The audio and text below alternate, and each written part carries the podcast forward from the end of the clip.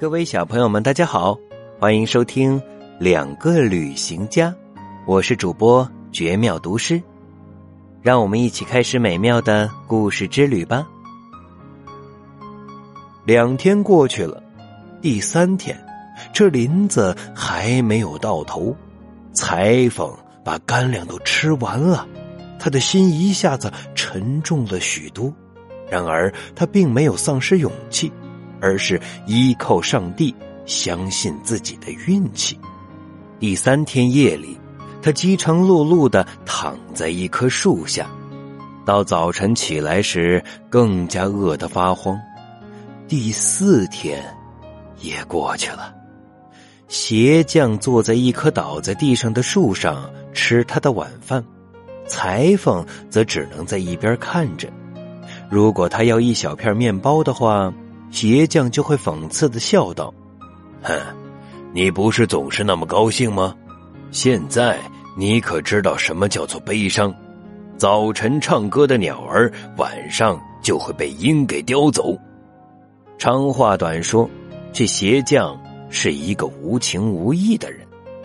第五个早晨，可怜的裁缝站不起来了，浑身虚弱的，连吐一个字都很困难。”他的脸色苍白，眼睛发红。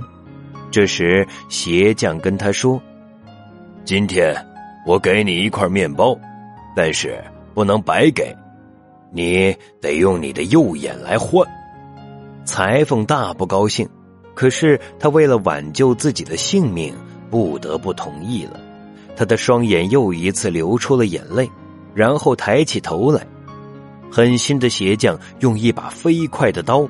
将他的右眼挖了出来，裁缝这时想起小时候他躲在厨房里偷吃东西时母亲说的话：“该享受的时候就享受，该受苦的时候就受苦。”在他慢慢的享用完那块代价昂贵的面包后，又站了起来，把痛苦抛在脑后，自我安慰的想到一只眼睛也足够用。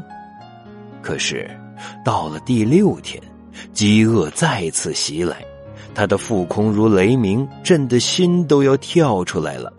到了晚上，他跌倒在一棵树旁。第七天早晨，人已经昏迷了，再也站不起来，死神临近了。此时，鞋匠说话了：“我来可怜可怜你吧，再给你一些面包，不过……”也不是白给，我要你另外一只眼睛。现在，裁缝才感到他的一生如此渺小，请求上帝的宽恕吧。他说：“你想干什么，就干什么吧，我将忍受我必须忍受的苦难。可是，你要记住。”我们的上帝可不总是看着不管的，你在我身上所施的这些暴行，会得到报应的。那一刻终将要到来的。我的日子好的时候，我与你共享我的一切。我的工作要求每一针都相同，不需有分毫之差。如果我失去双眼，就不能做针线活了，那我只好去要饭了。在我瞎了之后，无论如何，别把我一个人丢在这里，要不我就会饿死的。可是那鞋匠心中早就没了上帝，掏出刀来，又把他的左眼包了出来，然后给了他一小块面包和一只棍子，让他在后面跟着。太阳下山，他们出了森林，眼前是一片野地，上面立着绞刑架。鞋匠把瞎裁缝领到绞刑架底下，就独自离去了。在疲劳、痛苦和饥饿的折磨下，倒霉的裁缝一头倒下，就睡着了。他睡呀，睡呀。